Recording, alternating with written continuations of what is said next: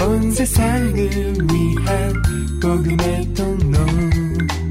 CGM TV 하나님 아버지 오늘 저희들의 마음속에 예수님 마음을 주셔서 하나님께서 우리의 마음을 치료하시고 회복시키시고 용기를 주시고 희망을 주시고 능력을 주셔서 주님 세상에 나가 소금과 빛의 삶을 살도록 이 설교를 축복해 주시고 이 예배를 축복하여 주옵소서. 예수님 이름으로 기도드립니다. 아멘. 성경의 중요한 논쟁점 중에 하나는 이스라엘의 구원과 이방인의 구원에 관한 것입니다. 다른 말로 말하면 이스라엘의 구원이 이방인의 구원과 어떤 연계점이 있다는 것입니다. 역사적으로 보면 어, 이스라엘은 작은 나라지만 이스라엘이 평화로우면 세계가 평화롭고요. 이스라엘이 전운에 휩싸이면 세계가 전운에 휩싸입니다. 아, 계시록에 의하면은 아마겟돈 전쟁도 바로 이스라엘을 중심으로 어, 일어난다고 예언을 하고 있습니다. 사실 하나님께서 이스라엘 백성을 세우시고 나라를 만들어 주실 때는 오늘날의 이스라엘처럼 이스라엘 자신을 위해서 만든 것은 아니었습니다. 아브라함과 이삭과 야곱을 믿음의 조상으로 주시고 특별히 야곱을 이스라엘로 그 이름을 바꿔 주신 까닭은 이스라엘 자체를 위해서 한 것이 아니라 이스라엘을 통해서 온 인류를 구원하시고자 하시는 하나님의 거대한 꿈과 계획이 있었습니다. 이런 고귀한 목적을 가지고 태어난 나라가 백성이 이스라엘이에요. 그렇기 때문에 우리는 이스라엘을 가르켜 선민이라고 말하는 까닭은 땅의 목적이 아니라 하늘의 목적, 하나님의 목적을 가지고 태어났기 때문에 그런 것입니다. 그러나 유감스러운 것은 이스라엘이 하나님의 이런 계획과 목적을 망각하고 이방인들을 구원하는 도구로 하나님이 쓰기를 원했는데 이방인들을 구원하기보다는 이방인들을 차별하고 무시하고 적대시했기 때문에 결과적으로는 이방인들에게 공격을 받게 되고 이방인들과 원수 관계가 되고 그리고 하나님의 진노까지 그 임하는 그런 역사를 우리가 이스라엘에게서 발견하게 되는 것입니다.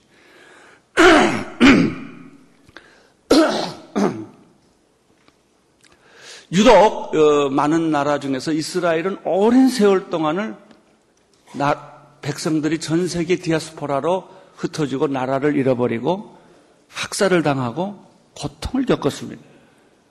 지금도 이스라엘은 표적입니다. 왜 그럴까요? 두 가지 이유 때문이라고 볼 수가 있습니다. 첫째는 하나님의 목적과 계획대로 행동하지 아니하고 이스라엘이 정반대로 살아왔기 때문에 다시 말하면 이스라엘의 존재 목적은 이방인들을 위해서 존재하는 것입니다. 그것이 이스라엘의 탄생의 목적이에요. 이스라엘 존재 목적은 이스라엘 자체를 위해서 있는 것이 아니라 이스라엘은 온 이방인들을 구원하는 축복의 도구로 하나님이 선택한 나라입니다. 그런데 하나님의 계획과 목적을 무시하고 순종하지 아니하고 그렇게 살았기 때문에 그 고난과 순환이 계속 된 거예요. 또 하나 이유가 있습니다. 하나님 이스라엘 백성들을 통해서 온 인류를 구원하기 위하여 이스라엘에게 메시아를 보내줬습니다. 그러나 이 지상에서 가장 메시아를 받아들이지 않고 반대하는 나라는 이스라엘입니다. 어쩌면 로마서의 해석에 의하면 이스라엘이 메시아를 반대함으로 말미암아 복음이 이방인으로 흘러가는 역기능이 되기는 했지만 어쨌든 이스라엘 자신은 메시아를 거부하고 메시아를 거부할 뿐만 아니라 메시아를 십자가에 못 박혀 어, 죽였단 말이죠.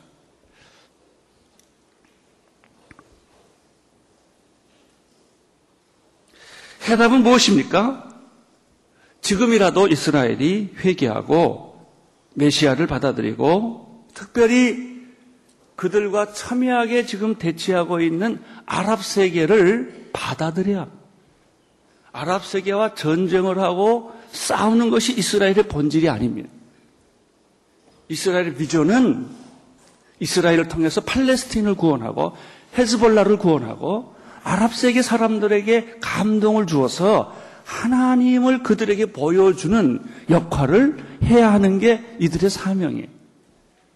그러나 지금 우리가 뉴스와 신문에서 보다시피 끊임없이 첨예하게 한치의 양보도 없이 어, 서로 무차별하게 지금 죽이고 전쟁하는 이런 비극을 연출하고 있는 것입니다.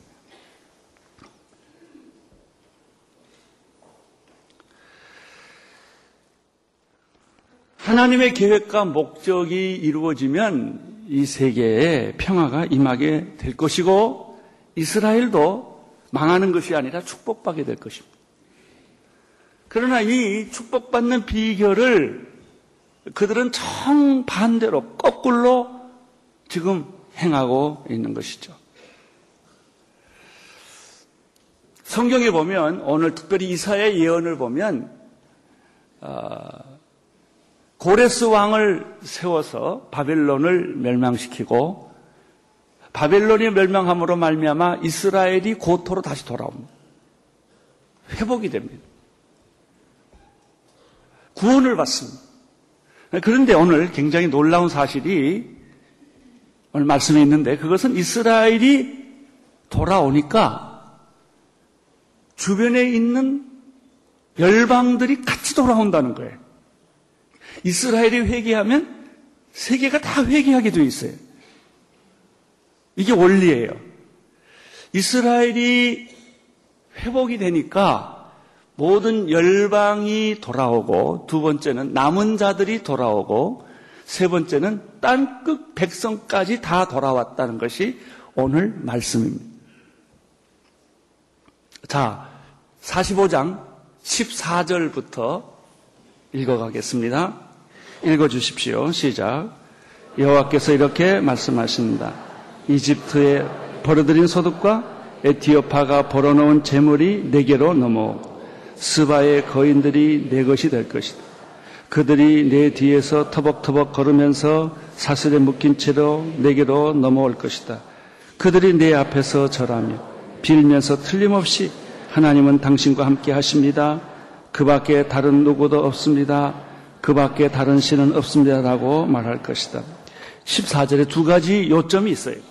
첫째는 이집트와 에티오피아와 스바의 재물과 소유물과 거인들이 다 돌아 온다는 거예요. 다 항복하고 돌아온다는 거예요. 바벨론만 무너지는 것이 아니라 많은 강대국 옆에 있는 열방의 나라들도 다 하나님께로 돌아온다는 거예요. 여기서는 정치적으로 하나 도, 돌아온다는 개념보다 더 중요한 것은 영적으로 돌아오는 것을 의미하는 거예요. 다 돌아온다는 거예요. 이스라엘의 회복은 온 열방의 회복이 된다는 것이죠. 두 번째, 14절에서 우리에게 가르쳐 주는 말씀은 이렇게 하나님께서 이스라엘을 회복시키시고 모든 열방을 회복시키는 이 사실을 통해서 하나님을 몰랐던 사람들이 하나님에 대한 감탄과 감동을 하게 된다는 것입니다. 야, 진짜 하나님이구나. 진짜 하나님만이 그렇게 하셨구나. 역사를 바꿨구나. 하나님은 살아계시구나. 라고 사람들이 이구동성으로 말을 하게 된다는 것이죠. 이스라엘의 회개는 모든 열방의 회개로 이어지고 이스라엘의 회복은 모든 열방의 회복으로 이어집니다. 하나님은 따라서 이렇게 심판을 받고 징계를 받는 이스라엘이 회개하고 회복되기를 원하시고 이스라엘이 구원받게 되기를 원하는 까닭은 이스라엘이 구원을 받아야 모든 이방인들도 함께 구원을 받기 때문에 그런 것입니다. 이것이 로마서와 특별히 이사야에 나타난 구원 계획, 하나님의 역사 철학입니다. 해결의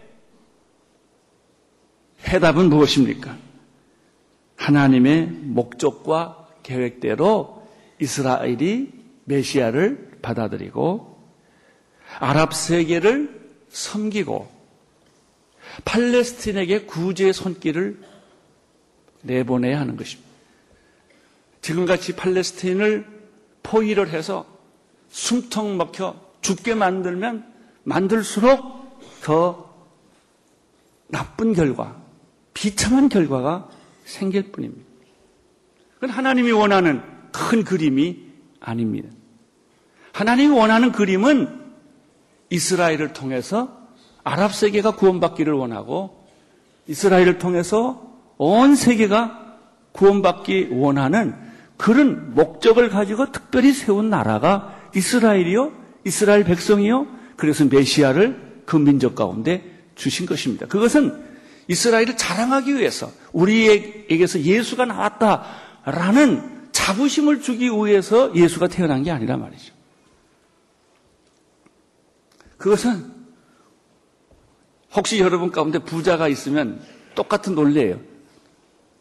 당신 잘 살라, 잘 먹고 잘 살라고 부자 만든 게 아니고 여러분에게 돈을 주신 것은 건강을 주신 것은 높은 지위와 영향력을 주신 것은 여러분이 혼자 잘 먹고 잘 살고 여러분 가족끼리만 잘 살라고 준 게 아니라 그 영향력과 그 재물과 그 건강을 많은 사람들에게 나누어 주라고 주신 축복인 거예요. 근데 이걸 모르고 이건 내 돈이다. 내 권력이다. 라고 생각하고 자기만을 위해서 쓴다거나 파당을 만든다거나 권력을 만들면 다 죽게 돼 있단 말이죠. 이스라엘의 존재 목적은 이스라엘이 아닙니다. 이방인입니다. 이방인들을 구원하기 위해서 이스라엘을 높이 세워줬고 선민으로 만들어줬고 율법을 주었고 다른 민족과 비교할 수 없는 탁월성을 이 민족에 준 까닭은 이스라엘 민족이 잘나서가 아니라는 말이죠. 그 민족을 통해서 하나님이 세계를 섬기도록 하기 위하여 그래서 유태인이 가장 머리가 좋고 과학자가 많고 금융권을 다 지배하고 유태인들이 비록 그들이 작은 나라지만 이렇게 엄청난 영향력을 미칠 수 있도록 하나님이 해주신 것은 세계를 섬기라는 하나님의 축복이었던 것이죠. 그러나 그들은 그 축복을 잘 이해하지 못하고 그것을 잘 사용하지 못했다는 것입니다.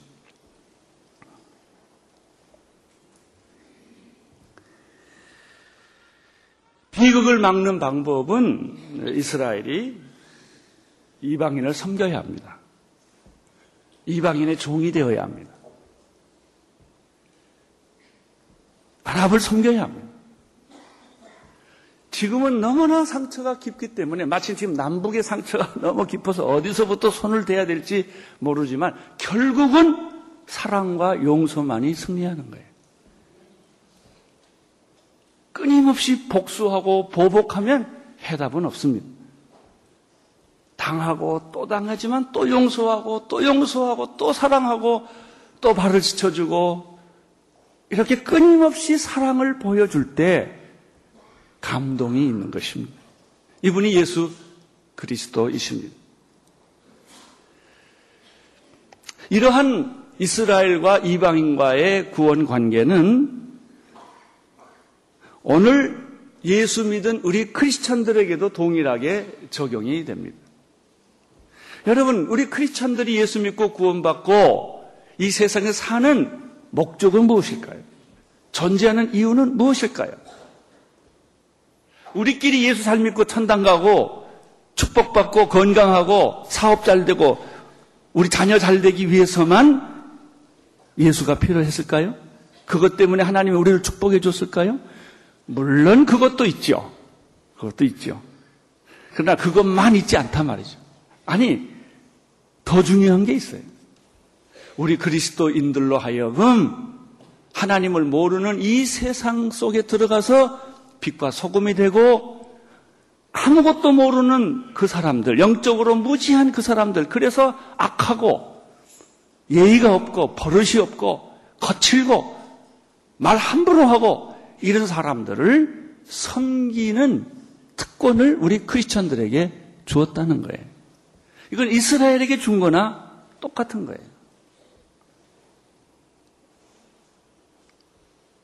크리스천들은 이념이 다를지라도 종교가 다를지라도 우리가 믿는 대상이 다를지라도 크리스천의 본질은 그들을 섬겨야 한다는 것입니다. 모슬렘도 섬겨야 하고 공산주의자도 섬겨야 하고 우리는 다 섬겨야 합니다. 크리스천들은 그것뿐만 아니라 가난한 자들을 섬겨야 하고 병든 자를 섬겨야 하고 약자들을 섬겨야 합니다. 이것이 우리들의 존재 목적이에요. 우리가 살아있는, 우리가 축복받는 비결이 바로 여기에 있는 것입니다. 우리 주변에 에이즈 환자들이 요즘 많이 생겼습니다. 그러나 아마 여러분들이 개인적으로 에이즈 환자를 알고 있는 분이 있는지 모르겠어요. 저는 하와이에서 에이즈 환자를 한번 심방에서 기도해 본 적이 있는데 안수할래니까 겁이 나더라고요, 이렇게. 경험이 없으니까. 아, 물론 그래 껴안고 기도를 했습니다만은 그런 분들은 껴안고 기도해야 돼요. 같이 눈물로 기도해야 이 말이 되는 거예요. 마약 에 중독되어 있는 사람들, 알코올 중독자들, 도박에 빠져서 폐가 망신한 사람들, 성범의 여성들, 어린아이부터 원조교제한 사람들, 게이들, 레스비안들, 우리는 우리와 질이 다르고 스타일이 다르기 때문에 우리는 그들을 외면해요. 가까이 가려고 하지를 않는단 말이에요.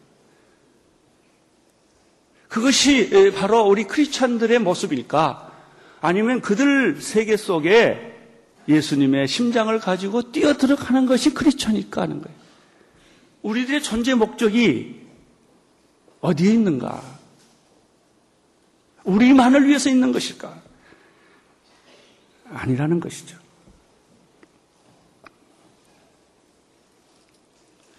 저는 이번에 어, 수해 지역을 하루 다녀왔습니다. 제가 거기서 은혜를 많이 받고 왔어요. 내가 갔을 때가 우리 성도님들이 숫자가 제일 작을 때였어요. 한 80명 정도 봉사를 하던 때인데, 어, 첫째 거기 가서 굉장히 놀란 것은 봉사하시는 목사님들이나 성도님들이 온누리에서 봤던 분들이 아니세요. 표정도 다르고 모습이 달라요. 여기서 뵈면 그냥 그저 그러해요. 그냥. 근데 거기서 보면 웃음도 다르고요. 몸놀림도 다르고요. 그렇게 다 그냥 이렇게 흥분이 돼 있어서 아침 6시부터 정말 아줌마처럼 다 저기 이상한 바지 입고 말이죠. 그, 그 다음에 삽들 들고 나가서 봉사를 들어 하셨는데, 와, 천국이 따로 없어요. 다 기쁨이 충만해 있고 얼굴이 밝고 충만해 있어요. 제가 목회자로서 이 비밀이 어디 있을까? 왜 우리 공동체에서는 이런 분위기가 안 나오고 평창 가면 나올까? 그래서 결론은 간단. 평창 같은 데를 자주 가야 되겠다. 우리 목사님들도 뭐 얼마나 일들을 잘 하시는지 그래서 거기에 있는 주민들이 다 감동을 한 거예요. 제가 어느 그 이장한테 얘기를 들으니까 자기들은 이 수해 났을 때 집 치를 거, 논밭다 무너진 거 고치려고 생각하니까 기가 막힌데 보통 7시에 일찍 일어나서 한대요. 근데 오늘 이렇게 교인들은 6시에 딱 나타났더래. 5시에 일어나서 간단히 고양이 세수하고 밥 먹고 6시면은 현장에 딱 나타난다는 거예요. 이 주인들은 7시에 나타나고 오늘 이렇게 봉사팀은 새벽 6시에 나타나고 그걸 보고 이 사람들이 그 사실에 이 사람들은 사진 찍으러 온 사람들이 아니라 이름 내려고 온 사람들이 아니라 진짜 봉사하러 온 사람들이구나. 이런 걸 느낀 거예요. 그래서 한 분은 얘기하다 우시더라고요. 너무 감동을 받았다는 거예요. 아, 그렇구나. 이게 우리 기독교인의 본질이구나. 성경을 100번 읽는 것보다, 아마 성경도 100번 읽으셔야겠지만, 우리는 너무나 신앙이 관념적이에요. 관념적이고 우리들의 신앙은 너무나 이론적이에요. 교리가 너무 많아요. 실제로 삶이 없단 말이죠. 삶이 없으니까 우리의 신앙이 공허한 거예요. 알기는 너무 많이 알고 듣기는 너무 많이 듣고 배우기는 너무 많이 배웠는데 실제로 내 손발을 움직이지 않았다는 것이죠. 어, 그날 가보니까 아버지하고 아들하고 같이 온 사람들이 있어요. 아마 제가 대화는 안 해봤지만 그 아버지가 아들 교육시키기 위해서 그 국민학교 다니는 애를 데리고 아버지랑 같이 노동을 했던 것 같아요. 또 어머니와 또 아이와 같이 온 사람들도 있고요. 너무나 보기가 아름다웠어요. 수혜를 당한 사람들은 민망해서 그냥 어쩔 줄을 모르고 그냥 감사되는 거예요. 감사하다. 미안하다 그리고 감사하다 그리고 수혜를 나서 그냥 하늘을 욕, 욕을 하고 정부를 욕을 막 하고 싶은데 가서 우리가 봉사해 주니까 그, 그런 생각이 점점 없어지는 거예요. 그리고 열심히 땀을 흘리면서 복구하는 모습을 보면서 바로 이것이다. 우리들이 크리스천들이 이 세상에서 해야 될 일은 무슨 위대한 일, 큰 일이 아니더라도 작은 데 가서 도와주고 봉사하는 그런 일들을 통해서 사랑을 나누는 거다. 실천하는 거다. 이것이 바로 우리 그리스도인들이 이 세상에 존재하는 모습이다 하는 것이죠.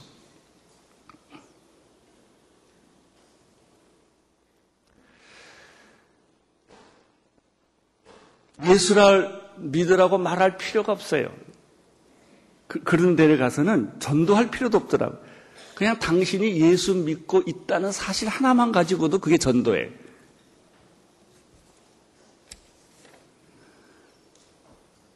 사랑하는 성도 여러분, 이스라엘의 존재 목적이 이방인을 위해서 태어났듯이 우리 크리스천의 존재 목적은 내 옆에 있는 이웃을 섬기기 위해서 존재한다는 것입니다.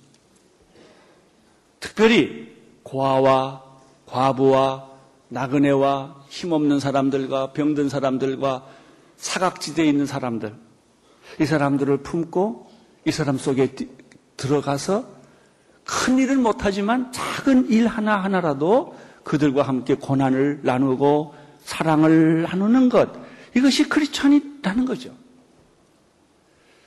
여러분, 크리스천이라는 뜻이 뭐예요? 작은 예수라는 뜻이에요. 제자 훈련이라는 정의가 뭐예요? 예수 된다는 거예요. 예수처럼 산다는 거예요. 자, 그러면 그 다음 적용을 해보겠습니다. 그럼 교회의 존재 목적은 무엇인가? 자, 크리스천의 존재 목적이 이런 거라고 한다면 영광스러운 이 교회가 집 잘 짓고 화려하게 아름답게 예배 드리는 것만으로 교회는 그 존재 목적을 다하는 것일까? 진짜 교회의 존재 목적은 그 사회와 그 나, 나라를 위해서 존재하는 거예요. 우리가 우리 민족에게, 우리 나라에게, 우리 국가에게 교회가 덕이 되고 축복이 되지 못한다면 우리는 무슨 의미가 있겠습니까? 오늘의 교회가 존재함으로 말미암아 정치에 희망을 주고 경제에 용기를 주고 사회의 도덕성을 높여주고 사회 운동을 하고 사회의 모든 분야에서 건강한 나라와 민족을 만드는 역할을 교회가 하는 게 진짜란 말이죠. 그것을 위해서 교회는 투자를 하고 자기를 희생하고 자기를 포기하는 그런 영적 태도를 가지고 세상에 나가는 것이 진짜 교회의 모습이요, 진짜 크리스천의 모습이요, 이런 관점에서 이스라엘의 참 목적은 자기 자신을 위해 있는 게 아니라 아랍인들을 섬기라고 있는 거라는 거죠.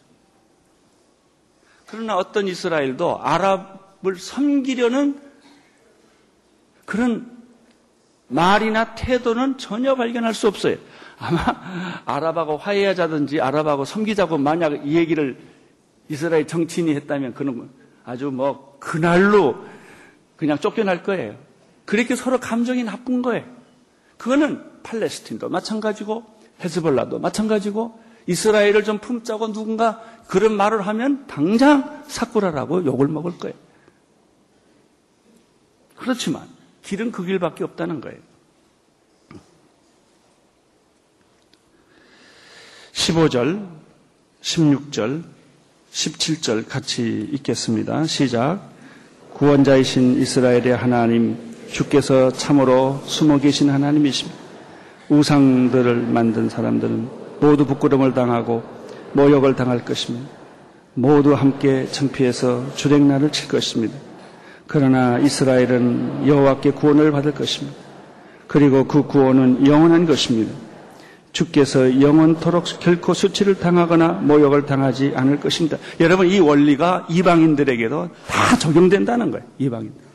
이스라엘이 이렇게 회복이 되고 돌아오면 모든 이방인들에게도 이런 동일한 적용이 일어나는 것이죠. 나는 우리 모두가 가지고 있는 편견을 잘못된 편견, 하나님에 대한 편견, 이스라엘만 사랑한다고 하는 이 편견을 버려야 돼. 하나님은 이방인도 사랑하세요. 이스라엘만 구원하는 것이 아니라 하나님은 버려진 모든 이방인들도 구원하기를 원하시는 분이세요. 특별히 오늘 우리 한국이 도와줄 수 있는 좋은 나라들이 많아요. 캄보디아, 베트남, 라오스, 아프리카 이런 나라들은 미국이나 일본을 모델로 하지 않고 한국을 모델로 하고 싶어요. 그리고 우리나라는 우리도 6.25를 겪었고 보릿고개를 겪었고 여러 가지 어려움을 많이 겪었던 민족이기 때문에 그리고 살아난 민족이니까 그들에게 도와줄 수 있는 경험이 있어요. 그리고 그들을 돕는 것은 조금만 노력하면 도와줄 수 있어요. 이게 다 우리에게 주신 하나님의 부담이에요. 이런 나라를 대한민국이 도와라. 딴짓하지 말고 그런 거예요. 이제 두 번째, 두 번째 이스라엘이 돌아오면 열방들이 돌아온다. 두 번째 이스라엘이 돌아오면 남은 자들이 돌아온다. 18절에서 19절 읽어보겠습니다. 시작. 하늘을 창조하신 여호와께서 말씀하신다. 하나님이신 땅을 지어 만드신 분, 땅을 견고하게 하신 분, 땅을 황무지로 창조하지 않으시고 사람이 살도록 지으신 분이 말씀하신다. 나는 여호와 나밖에 다른 이가 없다. 나는 어두움의 땅 어디선가 비밀스럽게 말하지 않았다. 나는 야곱의 자손에게 나를 찾아봤자 헛수고다라고 말하지 않았다. 나 여호와 진실만 말하고 바른 것만 말한다. 여기서 하나님은 자신의 권위를 선포합니다. 하늘을 창조하시고 땅을 경곡케 하시고 이 땅을 황무지로 만들지 아니하고 사람이 살만한 장소로 만드시고 그리고 하나님은 진실을 말하시고 바른 것만을 선포하신 하나님이라고 먼저 하나님에 대한 설명을 합니다. 그리고 하나님은 그 하나님이 열방도 불렀지만 남은 자들을 부르신다고 말합니다. 45장 20절입니다. 시작. 민족들 가운데 살아남은 자들아 함께 모여오라. 나무로 만든 우상을 갖고 다니며 구원해 주지 않는 신들에게 기도하는 사람들아.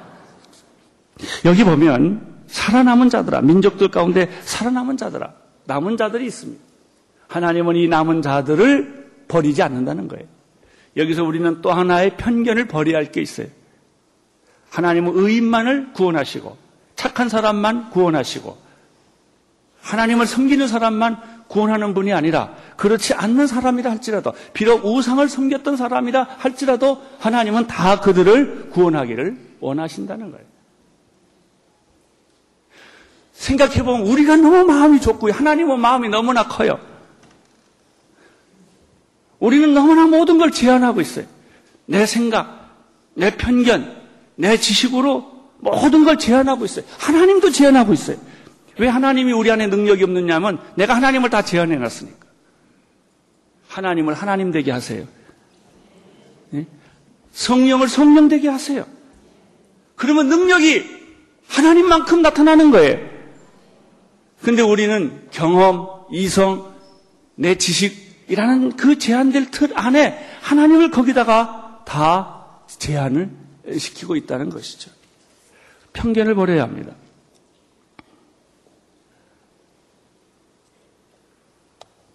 하나님은 성경을 끼고 경건하게 기도하고 하는 교회 다니는 사람에게만 관심이 있는 게 아니고요. 점치고 우상 숭배하고 부족 가지고 다니는 사람도 하나님이 사랑하십니다. 그 사람을 기다리세요. 혹시 부족 가지고 계신 분들 걱정하지 말고 오세요. 알코올 중독 걸린 사람, 마약에 걸린 사람, 도박하는 사람, 이중 생활하는 사람, 그 사람을 하나님이 버리지 않으세요. 그런 사람까지라도 하나님은 구원하기를 원하세요. 이 하나님의 마음에 남은 자를 하나님은 다 추수하기를 원하세요. 그 빌하이베스 책을 보니까 이런 게 있더라고요. 예수 믿고 말이죠. 누가 전도를 제일 잘하냐? 예수 믿은 지 2년 내지 3년 안에 있는 사람이 전도한대. 3년이 넘으면 전도 안 한대요. 8년 지나면 아예 안 한대요. 그래서 예수 믿은 지 2년, 3년 될 때가 제일 전도를 많이 한대. 예수 믿은 지 2, 3년 된 사람들 확실히 전도하시기를 바랍니다. 그 사람들은 막 그 전도에 열정이 있는 거예요. 예수 오래 믿는 사람들은 막 소방서들이에요. 전달로 막 물 뿌려 이렇게. 안 된다고 말하는 거예요.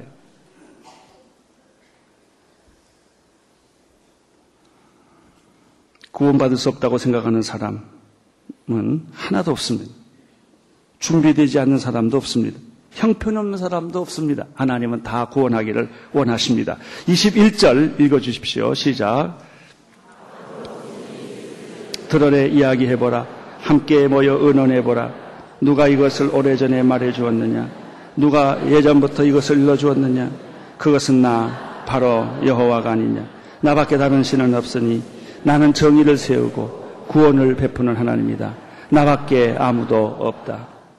이제 세 번째입니다. 첫째는 열방을 하나님이 회복시키시고 남은 자들을 회복시키고 마지막으로 땅끝 백성까지도 회복시키신다. 22절 읽어주세요. 시작. 내게로 돌아와서 구원을 받으라. 너희 땅 끝에 있는 모든 사람들아, 내가 하나님이니 나밖에 아무도 없다. 할렐루야. 처음에는 이집트와 이티오피아와 스바 얘기를 했습니다. 두 번째는 남은 자 얘기를 했습니다. 그리고 세 번째는 땅 끝 백성들을 이야기를 했습니다. 23절 읽어주세요. 시작.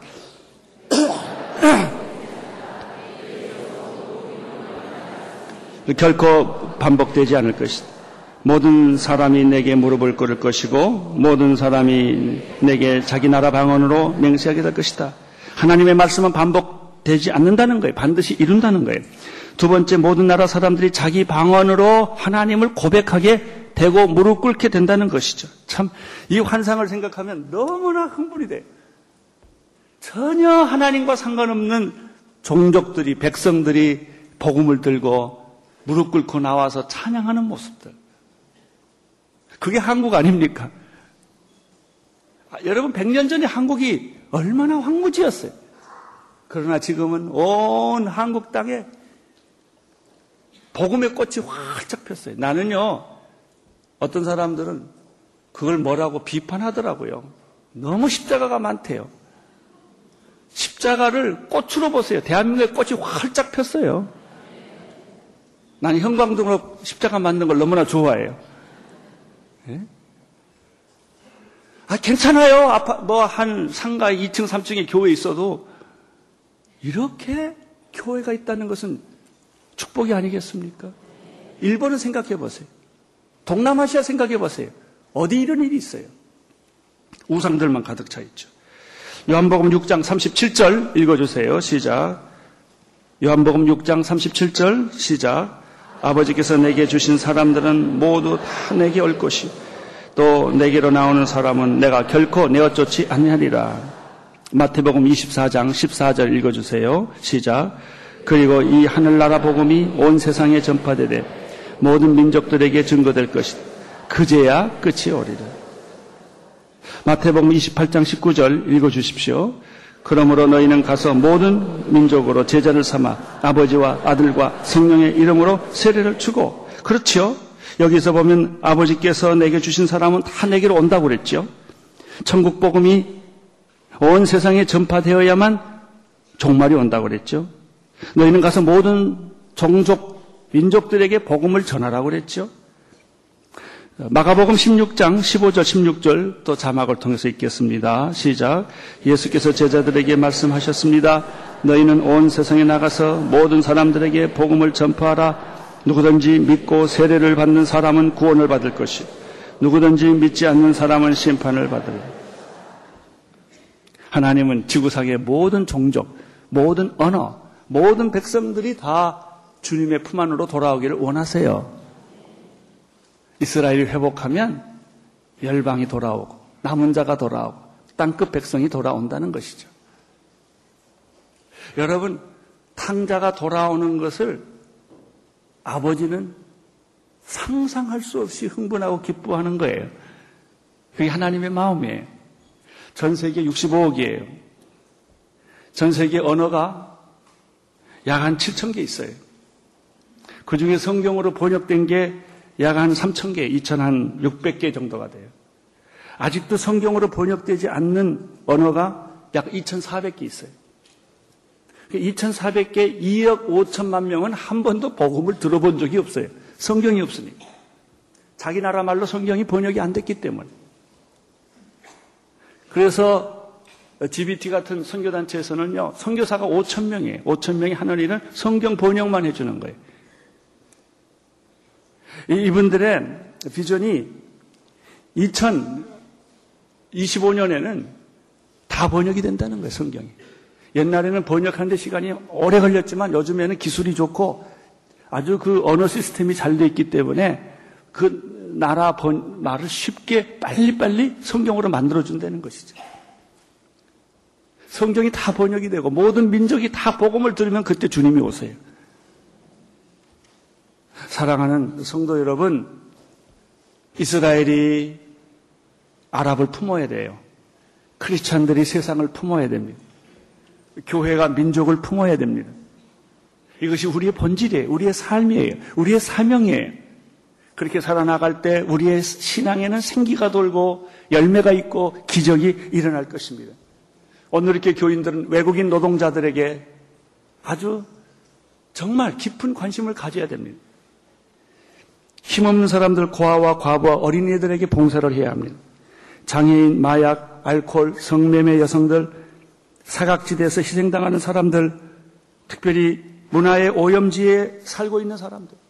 저는 그래서요, 이 대중문화에서 일하는 사람들, 예술인이라든지 체육인이라든지 연예인들을 굉장히 제가 높이 평가를 합니다. 왜냐, 그들은 대중문화에 영향을 미치는 사람들이기 때문에. 나는 그분들에게 뜨거운 격려와 박수를 해주고 싶어요. 왜냐하면 그들을 통해서 대중문화가 구원을 받기 때문에. 매스컴을 통해서 대중문화가 구원받을 수 있기 때문에.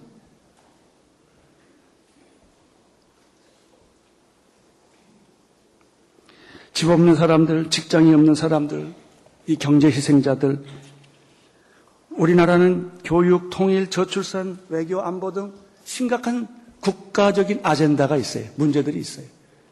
이런 문제들에 대해서 교회가 영향력을 미치고 좋은 도, 도전과 방향을 제시할 수 있음으로 말미암아 이 사회를 건강한 사회로 만드는 책임이 교회에게 있고 우리 크리스천들에게 있고